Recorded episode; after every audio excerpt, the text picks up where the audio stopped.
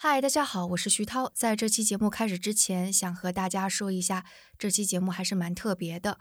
非但是形式和之前的访谈不太一样，而且我们还会有一个线下体验版本。因为今年的地球日，我们是和好朋友 Bottle Dream 在上海的线下空间一起策划了一场展览。在这场展览中呢，现场的小伙伴可以用一种更加体验性的方式，在一个小黑屋中体验我们这一期播客。活动的时间是四月二十一日到五月二十一日，有整整一个月。那包括展览地点在内的更详细信息，可以看我们本期节目的 show notes。但如果你是我们的会员，那也欢迎你们通过四月十九日的会员通讯加入会员活动群，这样大家就可以认识新朋友，一起相约去看展。那闲话少说，请收听我们今天的节目，用声音碰撞世界，生动活泼。嗨，大家好，欢迎收听《声东击西》，我们一起用对话来发现更大的世界。我是徐涛，和我坐在一起的是，呃，我是迪卡布里辛。对，迪卡是生动活泼的后期负责人。那今天有迪卡在，我们就是要来点不一样的东西了。所以今天的话题是光。God said, "Let there be light." 黑夜给了我黑色的眼。And there was light. 你们想见到光明吗？想吗？怎么样？这个后期音效够不够？不够的话，我再自己再加一些。这个有点夸张了。因为我在想，就是光对人类真的很重要。就假如你想想，就是如果灭霸一个响指，光就从世界上消失的话，会怎么办呢？怎么办？我我不知道怎么办。但是我的合伙人达燕，他就是前段时间刚好经历了没有什么灯光的一段日子。发生了啥事儿？就是当时是。一种叫做炸弹气旋的极端天气是在打燕家所在的旧金山湾区发生了。因为我之前也不知道什么是炸弹气旋，这就是打燕哈，它叫 bomb cyclone，它其实是跟这种飓风是很类似的，然后是会持续下雨，并且有很强的这个大风，然后并且带来寒冷的气温降雪。就是这个炸弹气旋，其实是在二零二三年一月四号这天。给大雁带来了一些猝不及防吧？怎么说呢？一月四号应该是这个风力最强的一天吧。然后在七点钟刚好吃完饭的时候，就还正在收拾桌子，突然听见咣当一声，然后像树倒了的声音，然后我们突然间就没电了，啊，全部是漆黑一片。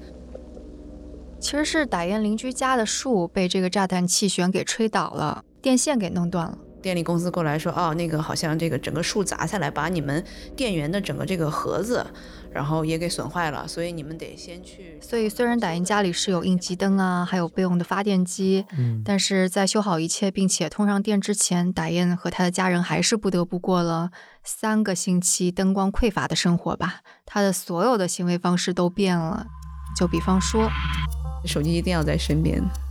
对手机上的这个手电功能是我最常用的功能了，然后就是手机一定要随时的放在身边，反正就是得一进门先把手机上面的那个手电筒打开，然后我们再去，呃摸着黑的去找到我们在那个窗台旁边充着电的那个太阳能的小手电筒，然后我们再把其他的这些照明的这些灯，然后再插上，然后再把。呃，发电机，然后发动起来，然后其他的电才能才能通上，所以是一个很长的一个流程。太复杂了。对，因为其实咱们一般做饭不是抽油烟机上都会有一个灯嘛，然后这个其实就太太习惯了，以至于你可能没有意识到这是有一个灯的这个情况下在做饭。有的时候炒肉啊什么，你都不知道它熟了没，因为一看变色才知道。哎，就是后面那几天，就每天在盼望着怎么还快点来，快点来。但是我已经习惯了，我老公有点，就好像多等一分钟都有点这个受不了了。所以等到电恢复的时候，终于有灯光的时候，哇哦，天哪！当时是这个下午，大概是三点二十八分。哎，我记得好清楚。就来的那一下，我们肯定是这个一起欢呼了，呜，终于来电了。然后突然这个，哎呀，厕所也不用举着手机，照着这个手电筒进去了。对，然后好几次我就是可能在已经在洗手间里了，我发现哎，我可以开灯，然后这个想法就让我很开心。对，那所以电灯这样听来真的特太伟大了。对啊，对，电灯确实是一个。伟大的发明。然后因为我们太习惯它了，所以就感觉没有意识到它的这个存在，就感觉好像有了这一次的遭遇之后，我才觉得哇，简直是我们这个人类之光。就确实也是光，确实是光，确实是光。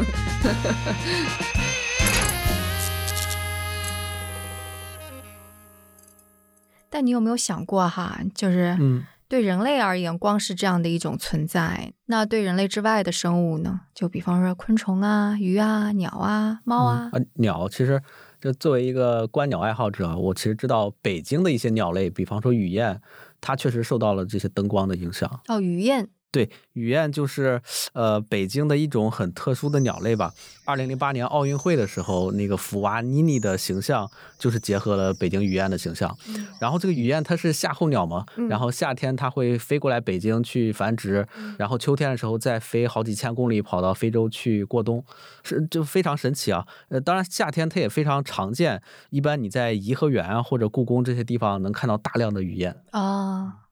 所以你是说它饱受城市灯光困扰是吗？对的，因为我找了一个相关研究的老师嘛，他曾经对雨燕还有人工光照做了一系列的科学研究。大家好，我叫刘博。那在我博士期间，呃，做过很多和雨燕相关的的实验研究。刘博就是做这个研究的学者，呃，当时他做博士论文的时候，正好是零八年奥运会之前，那时候颐和园想在奥运会开放期间正好开放它的夜场，所以就会亮很多很多灯，就想看看这些灯光对雨燕到底会有啥样的影响。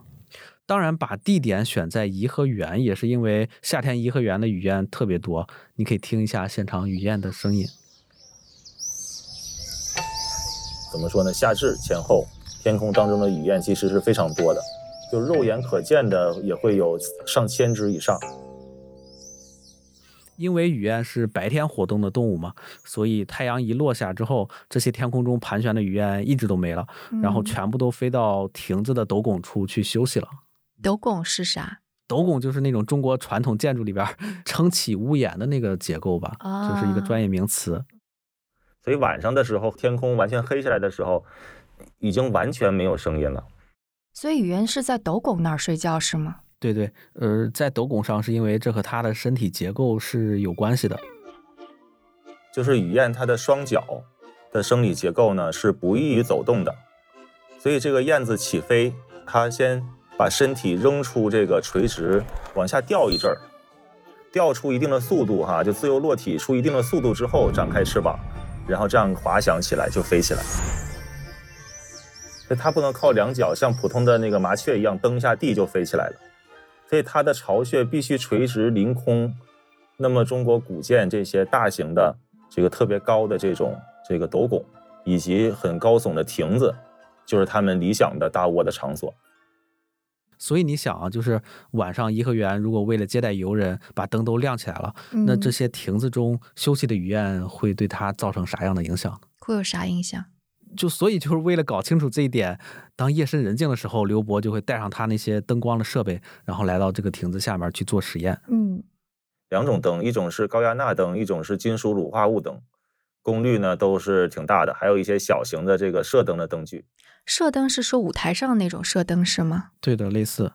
那它们呢，其实都是未来预计在颐和园的夜景照明当中，呃，要使用的这些灯具。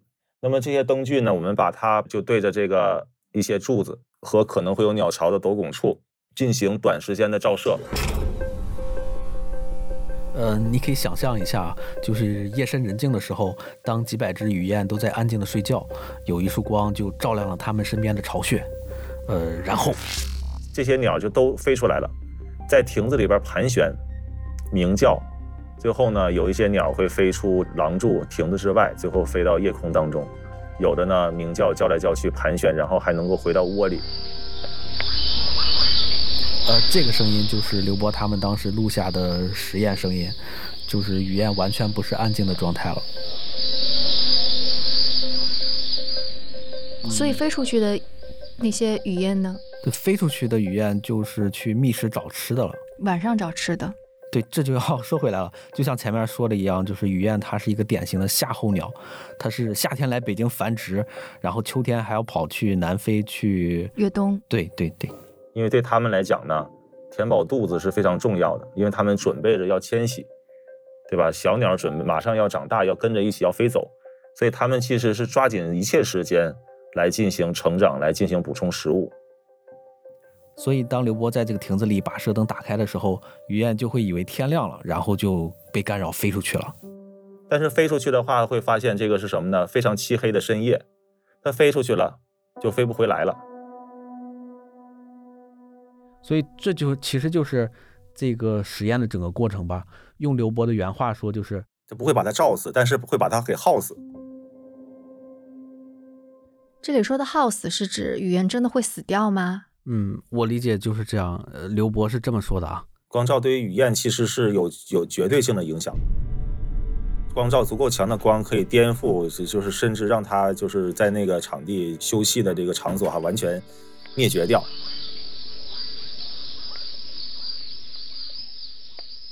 哎，还是挺难过的。那那语言之外的其他鸟也会受到光照的影响吗？其他的鸟，刘波和他们的课题组确实做了一些实验啊，比如红喉歌曲，然后人工饲养的虎皮鹦鹉，嗯，之后也得出了类似的结论吧。嗯，这鸟类其实凭借昼夜长短的变化来感知到底是什么样的季节，所以迁徙之前的准备、迁徙的这个时间点的这个拿捏都非常重要。呃，用光一照，它飞晚了或者没吃饱，小鸟没长成，那这个对它其实是灭顶之灾。另外，刘波还提到一个小点啊，就是紫外线其实是会影响鸟类的一些判断的，因为鸟能看到紫外线嘛。但是日光中的紫外线又和人造光中的紫外线完全不一样。但是对于这些鸟类来讲，可能这些紫外线光的比例失调，就会导致其眼中周围变得非常的怪。你说这个鸟看到一个，哎，这个羽毛或者看到身上，哎，通过这紫外线不和不像自然光一样的照射，怎么我身上？这是不是沾了沾了脏东西，对不对？它就它可能会怎么着？它可能会一直梳理自己的羽毛，哪怕自己羽毛是很正常的，这就耗费了它极大的力气。但我知道，其实有一些动物它是可以适应人工灯光的，比方说河，我们之前节目当中也提到过的一丘之貉的河。当一个地方在夜晚比较明亮的时候，河。会主动的搬过去，和会主动的靠近啊，反而是明亮。是的，哎，我记得这个声音，是吧？是吧？这个是王放老师，是复旦大学生命科学学院的研究员和博士导师，就之前也做过我们的嘉宾嘛。当时是讲到了和这种动物是一种野生的犬科类的动物。哦，就长得像狐狸一样，也有点像小浣熊，反正就就是那种吧。然后最近其实，在上海的居民小区里边，也时不时会看到这种城市野生动物吧。刚才王放老师不是说河会主动靠近灯光明亮的地方吗？他是这么解释的：明亮的地方好像昆虫会更多，明亮的地方好像人类活动也会更多。然后我们发现河喜欢跟居民楼比较近的空间。跟居民楼比较近的空间，就意味着可能能有垃圾桶，可能有猫粮的投喂，或者可能有一些小区的水源。当然，河还有一些自然的选择，比如他们喜欢植被好一些的，他们喜欢靠着河流或者溪水近一点点的。所以这些地方可能给他们提供了更多的食物、水源和更多生存的机会吧。所以就反而是不像我们认为的那样会害怕光啊之类的。不是这个样子，所以我以前在华盛顿的时候，我就会发现，哎呀，小浣熊还挺喜欢路灯的。所以在我住的房子附近有一个木头灯柱的路灯，有一只小浣熊就每天晚上爬到路灯很高的三四层楼高的地方，然后在路灯下边去吃那个围绕着灯光飞舞的蛾子还有甲虫，所以它在上面吃，发出那种嘎吱嘎吱的声音。我在下面看，然后还要躲开。从头顶掉过的这些甲虫的壳，到了上海之后，其实我我在河还有这个黄鼬的身上都发现了同样的事情。对我看到河就很乖的站在路灯下边，然后他在看路灯上面飞舞的这些很大个的蛾子，然后当蛾子飞累了落在草地上面的时候，河猛地扑过去，然后就把这个蛾子当成了一个晚饭。啊，那和和雨燕也太不一样了。他自己是主动去寻找灯光，然后接近灯光。对呀，就挺反常的哈。而且河是个夜行动物嘛，所以就连王放老师在做这个研究之前，他也以为河是会远离人类和灯光呢。其实看河之前会查很多资料，所以在这些能够找到的材料里边会写着河胆小、羞怯、害羞。但是他第一次去实地寻找河的时候，情况就和他想的完全不一样。我心里边想的，这个河这种野生动物是一种夜行性动物嘛，所以它会在夜晚才真正出来活动。我早一点赶到这个小区，然后可以问一问小区的居民，也可以去准备一下我的器材设备。但是我没有想到，我刚刚把车停下来，我就赫然看到，在小区的一层的通风口，然后有一只河把半个身子都探出来。非常认真的在观察周围的环境，所以我还记得当时他那个眼睛瞪得很大。那时候是几点呀？下午四点。还那不是还没天黑呢吗？对，所以他没有完完全全出来，他只探着脑袋，然后等到天黑之后，他就完完全全出来了。天慢慢的黑下来，然后这些河从洞里边走出来，开始去觅食。但是我没有想到的是，在快速的觅食填饱了自己的肚子之后。这只河就直接走到了我跟前，然后抬头看我腰上挂着的手电、挂着的设备，甚至于它还把它湿乎乎的鼻子凑过来蹭了一下我的裤腿，所以给我的感受是非常震撼。我我感觉给我的感受也是很震撼，因为这河确实太成精了，感觉一样是吧？嗯，他比较见过世面，所以城市灯光对他而言就完全不是什么困扰了嘛。对，完全是。嗯，而且你知道吗？他们甚至是为城市生活调整了作息呢。调整作息。上海这些城市里边的河，他们会观察，他们会发现，在白天的午后其实是小区最安静的一个时间点。嗯，上班的人已经走掉了，不上班的人可能也在午休，所以我们会看到很多河会选择在午后出来晒太阳，会在午后在花园里边、在草丛里边溜达一下。所以是不是感觉他们特别的舒服，是吧？对呀。那你可能就会问，河晚上干嘛？对啊，河晚上睡觉吗？这是一个特别好的问题。因为在野外觅食是野生动物最迫切的需求，一些食肉动物它们甚至需要冒险，比如金钱豹，可能一个星期才能够打到一只体型比较大的食草动物作为食物。所以我们曾经觉得河在城市里边可能也要花很多时间去觅食，但其实，在城市里边觅食简直太容易了。河这个动物晚上七点多出来。他吃到八点多，好像第一餐已经吃的很饱了。这个时候，他们有的时候会回洞睡觉，有的时候会几只河赖到一块儿，互相舔一舔，互相交流一下感情。所以，我们观察下来，好像整个晚上他们真正觅食的时间并不多，大部分时间是在社交，是在探索，是在发呆。发呆，发呆，对，发呆。而且他们还会出去冒险，你知道他们冒什么险吗？进进你家门？并不是，他们会上高架。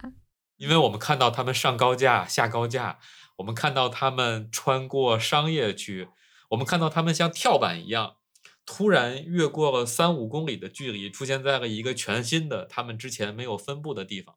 呃，你说上高架这都是晚上发生的，对吗？对，是晚上发生的。所以河是城市里边非常勇敢的旅行者，所以我觉得城市是一个野生动物冒险家的乐园。那些能够快速适应并且有冒险精神和探索愿望的野生动物，在城市里边是有机会如鱼得水的。嗯，你看王放老师是用了这样的形容，就说。呃，那些快速适应并且具有冒险精神，而且有探索愿望的野生动物，然后具有这些特质的野生动物，应该是可以适应呃城市灯光的。但我依然觉得，就是像河这样能适应人造灯光的动物太少了。就是 你能找到多少像河这样的动物？所以我就突然想到一个国外的例子，就是九幺幺。哦，你说的就是那个恐怖分子的飞机撞到了美国纽约双子塔的那个九幺幺，对吧？对，就是当时产生了很多影响嘛。其实纽约之后一直还有一些纪念的事件。对，是每年九月十一号都会有纪念活动。对它的纪念形式其实就是模拟那个摩天大楼的样子，在那个遗迹下往天空中打两个巨大的光束。Those two shining beams of light also 上安放了两个强光聚光灯。9/11 each and every year. 啊，对，我还哦参加过，特意去看啊过。对，当时它的遗迹没有再造任何的建筑，而是在平地上面有两个非常大的坑，水池的那种。但是到九月十一号，它要用就你像你刚刚说的，要用灯光模拟出两个嗯就双子塔的样子来。嗯嗯，但但我感觉我们是不是跑题了呀？我们刚刚不是在说光吗？对，就是这个纪念灯光，它这个嗯光就是无比强大的一个光。这两个大大功率灯，它是由八十八个七千瓦的灯泡组成，你甚至从能从一百公里外看到。哦，就是你开车一个小时之后，或者甚至是俩小时之后，你还能看到那灯。对对对，然后那个灯就是打到天空中打五六公里，所以甚至比那个双子塔还高。嗯嗯 它那两个灯英文叫做 Tribute of Light，嗯，然后我们暂且称为它就是叫纪念之光吧。这纪念之光，其实在进行一两年的时候，大家就发现会有一个问题，就是当你仔细看那些巨大的光柱打到天空的时候，上面会有一些小点儿点儿，就是在空中悬浮的。你以为是尘埃啥的，但是那尘埃太大了，当你拿望远镜一看，发现会有成千上万只鸟被困在那个光柱里边，在里边盘旋，然后呼朋引伴，甚至还鸣叫。Okay, everyone, time to count. 很多环保组织也是在纪念日当晚就聚集在灯塔下去数天空中被强光困住了多少鸟。I would say 50 then. Yeah, 50 would be a good. 对，这五十只还是他们肉眼观察到的，还不包括那些他们根本看不到的更高的地方的鸟。然后九月十二号的时候，你也会在纽约这个遗迹的周边，呃，找到一些死鸟的尸体吧。哦天哪，为什么呀？嗯，纽约的一些科研机构，包括一些环保组织，呃，比如奥杜邦学会做了一些调研，就发现纽约秋天的上空本来就会有大量的鸟类迁徙，嗯、包括森鹰呀、冬呀，反正各种鸟吧。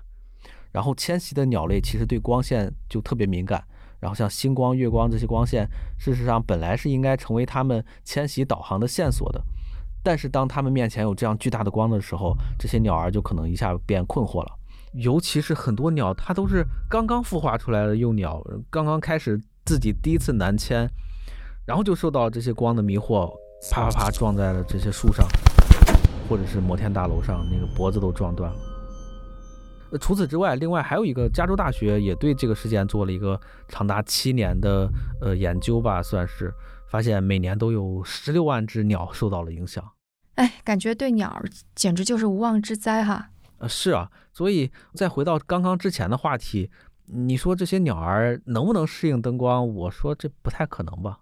但就比方说，如果我们不说像九幺幺这种，就是一年才一次，而且超强的灯光呢，嗯嗯就我们说那种日常就在我们身边的，每天他们都适应一点点的那种灯光，像城市灯光呀这种呢。我其实也想过这个问题，因为呃，我不是也是观鸟爱好者嘛，嗯就像纽约上空，它每年都会有大量的鸟迁徙经过一样，其实北京咱们的首都也是有大量的鸟从咱们的上空经过的。对，它正好是在那个西伯利亚到澳大利西亚的这个候鸟迁徙的通道上。嗯，然然后咱们又有那么多灯光，对不对？就是嗯虽然不像九幺幺一样那么强烈，但依然会那么多的晚上的夜景照明什么的。对，嗯，呃，所以我就好奇，国内会不会有人在做类似的灯光对鸟的研究呢？所以其实我也是做了一些相关的采访，然后就发现，嗯，要知道北京城市灯光是否对这些迁徙的鸟儿有没有影响，其实是一个蛮麻烦的工作。为啥这么说呢？首先哈，就是我们现在其实第一步的障碍是我们并不知道北京上空有哪些候鸟会飞过，这是第一步的难点。因为如果我们不知道有哪些候鸟会飞过，我们就并不知道到底哪些可以适应，哪些不适应，对吧？然后就直到前几年有一个英国人，他的名字叫 Terry Townsend，他在北京做了一个项目。嗯，对，所以就必须得讲一下 Terry 这个他的一些背景和就是这个项目的缘起。这是华方圆哈，是北京大学城市与环境学院生态研究中心的研究员。就为什么会提到他，是因为他过去一年都带着他的学生，试图想要搞清楚北京的光照对迁徙的候鸟是否会有影响。他的这个项目也是和 Terry 有关。Terry 是一位英国人，应该是十几年前来到北京定居，在北京的工作的话，其实也是和环境保护有关。那么 Terry 还有一顶帽子，是一个资深的观鸟人。嗯，他自己的话是运营了一个呃，就是 Birding in Beijing 的这样一个 blog 一个博客。然后 Terry 也是发现，就是并没有北京上空飞过的候鸟数据，所以他就想，哎，我要不自己来做吧。所以他采取行动的那一年是二零二一年。Terry 正好有个契机，当时他是认识了亚投行的另外一个英国人，应该是前财政部长，然后这个人叫 Danny，他自己也是一个观鸟爱好者，那么就邀请 Terry 去亚投行去坐下来，Terry 就提起他这样一个想法。然后这个想法就是，是不是可以在亚投行的楼顶架一个录音设备，然后来录制鸟类的鸣叫，通过叫声来辨识鸟类了。这也是别的地区的机构已经验证过的一种方法。毕竟夜晚天空还是很暗的嘛，你很难通过影像来去抓到飞过的鸟儿的这些影像。但是放录音机的地方也是有要求的。呃，因为如果要录这个夜间鸟类迁徙的录音的话，其实最好是能把录音机架在一个比较高的位置，而且最好周边的这个噪音会比较少一点。而亚投行就是可能更加熟悉北京的人都知道，它是在北京奥林匹克森林公园旁边的一栋非常高的大楼。对，那是一个非常好的地点，因为毕竟奥森还是环境比较好嘛。所以去年秋季，他就嗯，其实是自己投钱买了一台这样的自动录音机，把它放在这个嗯这个亚投行高楼的那个楼顶上。从八月应该是八月底，一直录到了十一月，这样一段长的时间，从日落之后的一个小时开始，到日出前的一个小时停止，每天都是这样的一段时间的录音的话，它没有间断。然后都是 Terry 一个人。他把这个声音文件一段一段的结合视觉和听觉的处理，把它全都整理了出来，整理成了 Excel 表格。哇，那这感觉好厉害呀！你想想，粗略一算，两个月，然后每六十天，六十天，每天要十几个小时，这加起来一一千多个小时了。一千，对，你的数学 还算挺快。嗯，是。然后他需要把鸟叫声给辨识出来。对啊。它得能辨识多少个鸟叫声？对，所以就是你就可以想象，Terry 这么多年观鸟的经验就就派上用处了。一方面是平时观鸟的经验，那么你如果在野外看到过一个鸟，它飞过这个物种，你是知道它它是什么物种的，然后你听到它这个声音，可能你能够知道。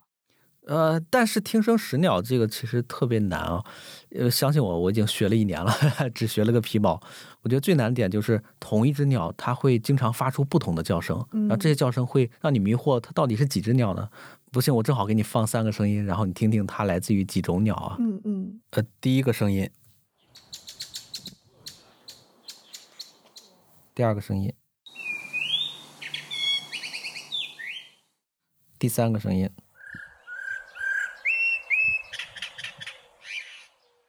呃，你你觉得是几种？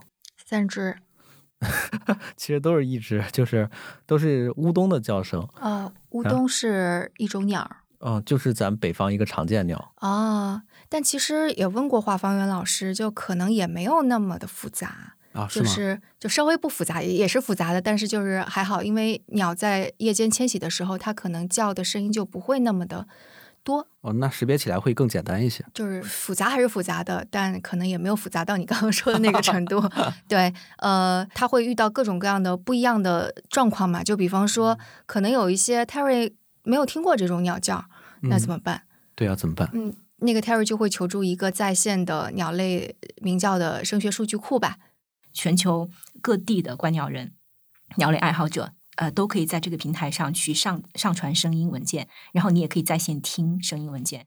嗯，但这个也是比对，也是很麻很繁琐的嘛。哎，对，那就是有没有这些数据库上都没有的声音？有啊，有一些疑难物种，对他就会向他的一些观鸟朋友们求助。所以这些人不见得都在中国，很多可能是在欧洲啊，他可能都有一些经验。那么这是他这是他的一个军师团。但等于是一个 community 在帮他把这个声音鉴别出来啊！我觉得这太棒了，这就是什么 open source 和那个 协协同的的伟大力量。嗯，对对。然后 Terry 就会把它识别出来的这些数据整理出来，然后一个一个一个对应到一个 Excel 表格里边去。哪个声音在哪个时刻出现？它是什么物种？它有甚至有几声？所以这个一共记录到了三万四千多条这样的记录，在整个这个季节中。这个表 Excel 可能在我电脑里打开就死机了，三万多条。对，但是别忘了，我们最开始是说我们想要知道城市灯光如何影响到北京上空飞过的候鸟，对吧？嗯嗯，所以怎么影响到？对啊，但我们说了这么久，我们才初步知道有哪些鸟儿飞过。哦，只是那个第一小步。对，虽然已经有这么多数据，我们还是没有办法解决这个问题，就是因为呃，秋季的这个录音的话，它毕竟只是一个独立的一个点，这就意味着它就只记录到了一个地方，就亚投行，然后一个地方的亮度。所以要理解城市灯光对鸟类的影响的话，它必须得要搜集到不同亮度变量嗯的对，然后对应鸟类的鸣叫声。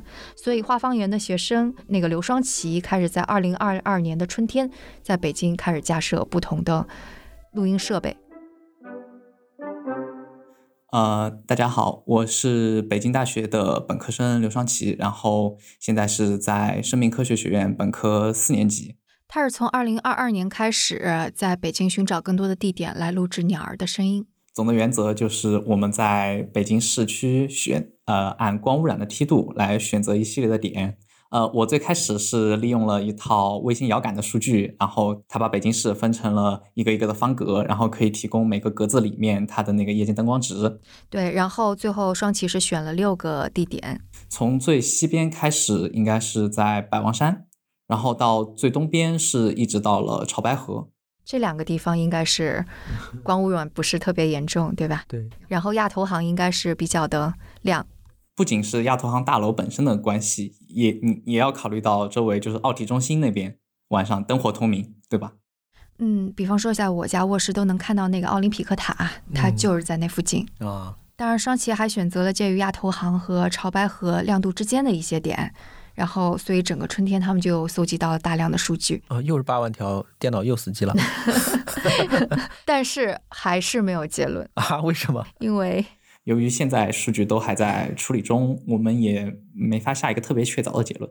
啊，等了半天没发下确凿的结论。对对对，我们没有完特别的把握。嗯，刘双奇的老师画方圆告诉我，就算是数据全都处理完成了，可能这个问题也暂时没有这么快可以回答得了。啊，太太严谨了。对，稍微解释一下哈，就像迪卡你刚刚说的嘛，同一只鸟它的呃声音会有很多种，所以说不定好几个声音其实都是对应一只鸟。嗯，所以如果一个光照多的地方鸟叫声多了，这就意味着可能是吸引来了更多的鸟，但也可能是让同一只鸟叫的更多了。所以，就究竟是哪种情况呢？换句话说，这个数量有多高多低，有可能这个光照本身它也影响了鸟它的鸣叫行为。可能好几个声音全全都是对应的那只鸟，就像你刚刚说的一样。嗯而且光照是让鸟叫的多了还是叫的少了，这也是个问题。我们最后的话是很难说，一个光照强度高的地方，如果它的声音数量也多，它是不是就吸引了鸟？这个其实说吸引鸟类叫的对对，这就这是一个很关键的一个就是混淆的因素嘛。对，所以就是对于严谨的科学家而言，这个就需要花大量的时间。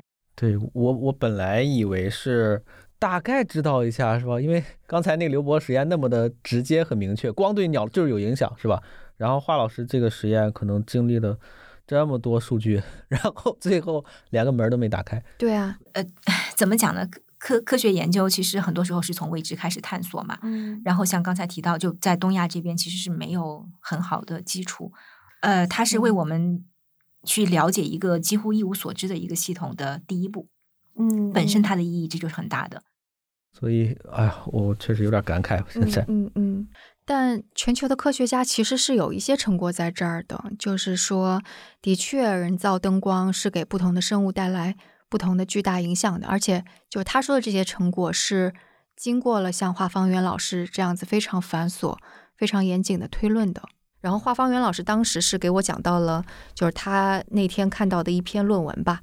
呃，今天我其实还看到一篇文章，就是在综述这个光污染对昆虫的影响。因为现在我们知道，全球的昆虫是面临一个非常大的种群在往，就是在在下降的一个一个困境。其实过去几年出了好几篇挺重磅的文章，就在说这个，甚至在在在说昆虫的大灭绝这样一个情况。一个背景就是全球昆虫都在下降，就是有监测数据的。像中国，我们其实都不知道，因为我们没有特别好、没有好的监测数据，没有就是时间序列的一个监测数据。所以，关于这个昆虫在大量下降，可能我们第一个反应是，是不是因为杀虫剂？对啊，杀虫剂，然后气候变化什么的。对，但是华方圆说，但是我今天看到的这个文章特别有意思，他就说的是，他认为这个光污染有可能也是导致这个昆虫灭绝的一个很重要的原因。因为你想想，就是在进化过程中，其实呃，地球到现在为止的历史的绝大部分是没有人类存在的。这个可以理解的哈，因为我们整个生物的演化是那么长，其实人类就只是非常 就只是最后的五分钟。对，昆虫这个类群，甚至包括很多其他生物类群，在它进化的历史的绝大部分是没有灯光的这个存在的。比如说一些夜呃在夜间生活的这些物种的话，它可能就是靠星光。靠月光，靠甚至白天的话，靠这个太阳的偏振光，甚至是夜间的偏振光等等这些，靠它来寻找配偶，靠它来觅食，靠它来躲避天敌等等这些。对，如果像你刚刚说的一样，人类出现只是这漫长岁月当中的五分钟的话，那出现人造灯光其实就最后的一秒钟。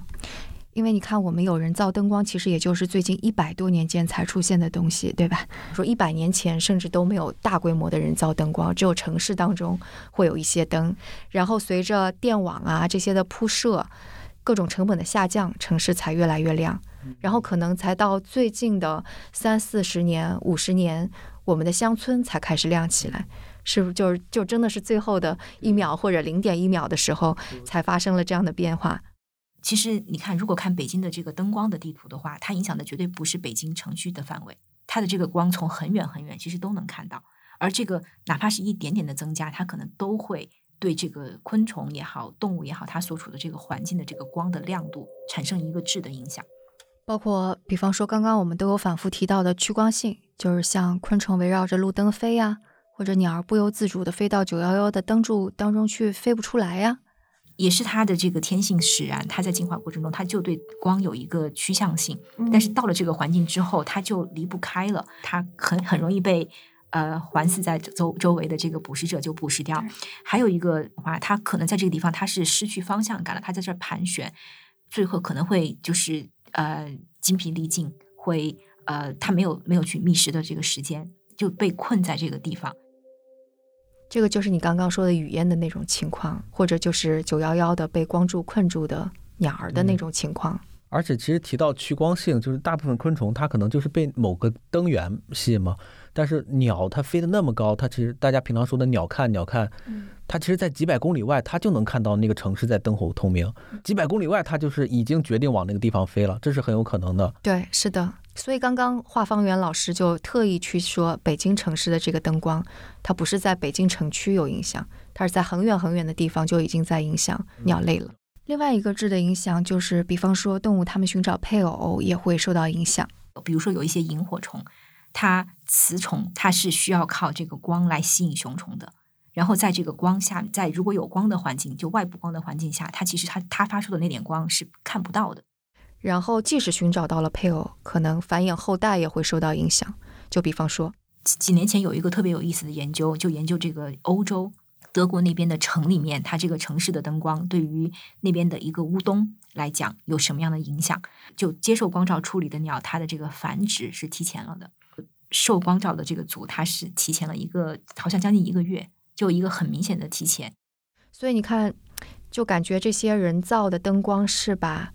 这些生物习以为常的世界是翻了个底朝天的，底朝天非常形象。是啊，嗯，总之就是如果去想象一下的话，就是真的，我我我我不知道该怎么表达了。就是这个，嗯，由于人类的这个啊城市化，特别是以城市化为代表的这种对光环境的改变的话，光污染它对生物体的影响是无处不在的。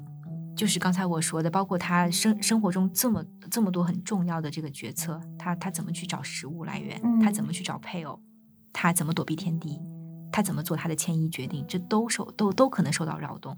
所以现在这样的例子其实是非常非常多的，就是研究积累了非常多的这样的实例。所以你能想象吗？就是我们新冠的时候是失去了一些嗅觉和一些味觉，我们就觉得已经没有办法好好吃饭，然后觉得很困扰了。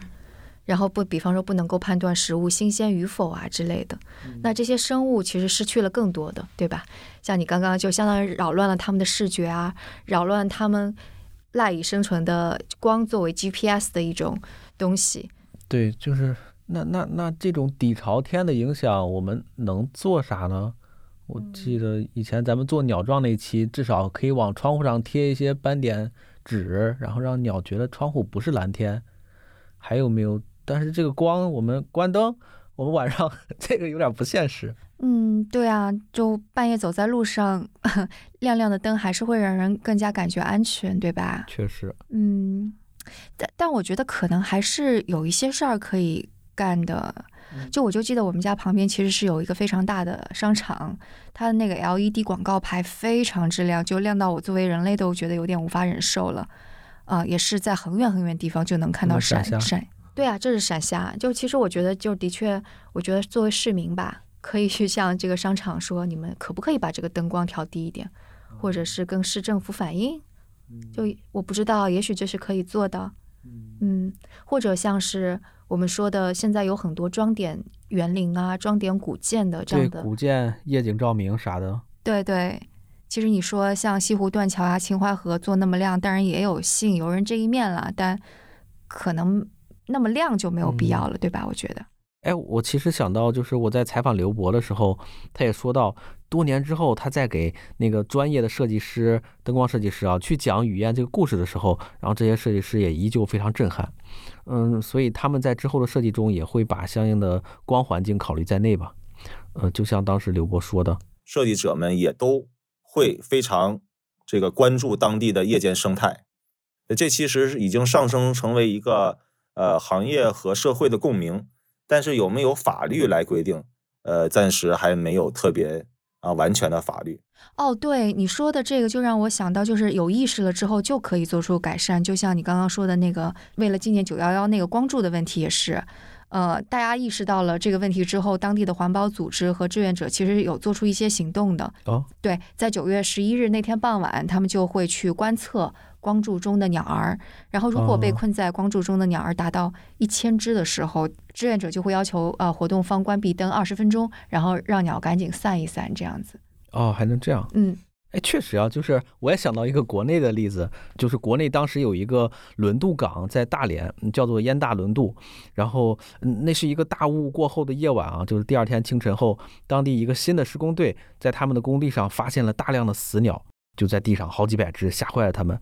本来就以为是禽流感啥的，所以就赶快上报林业局来调查啊。经过一系列调查之后，发现是光污染的影响，就是因为他们工地刚刚建成，然后又夜间施工，有大量的那个光，呃，而且再加上他们那面墙其实都被刷成蓝色了，呃，所以在大雾天，鸟就是在这些光污染的影响下，以为那些墙都是蓝天，然后就唰唰唰都撞上去了。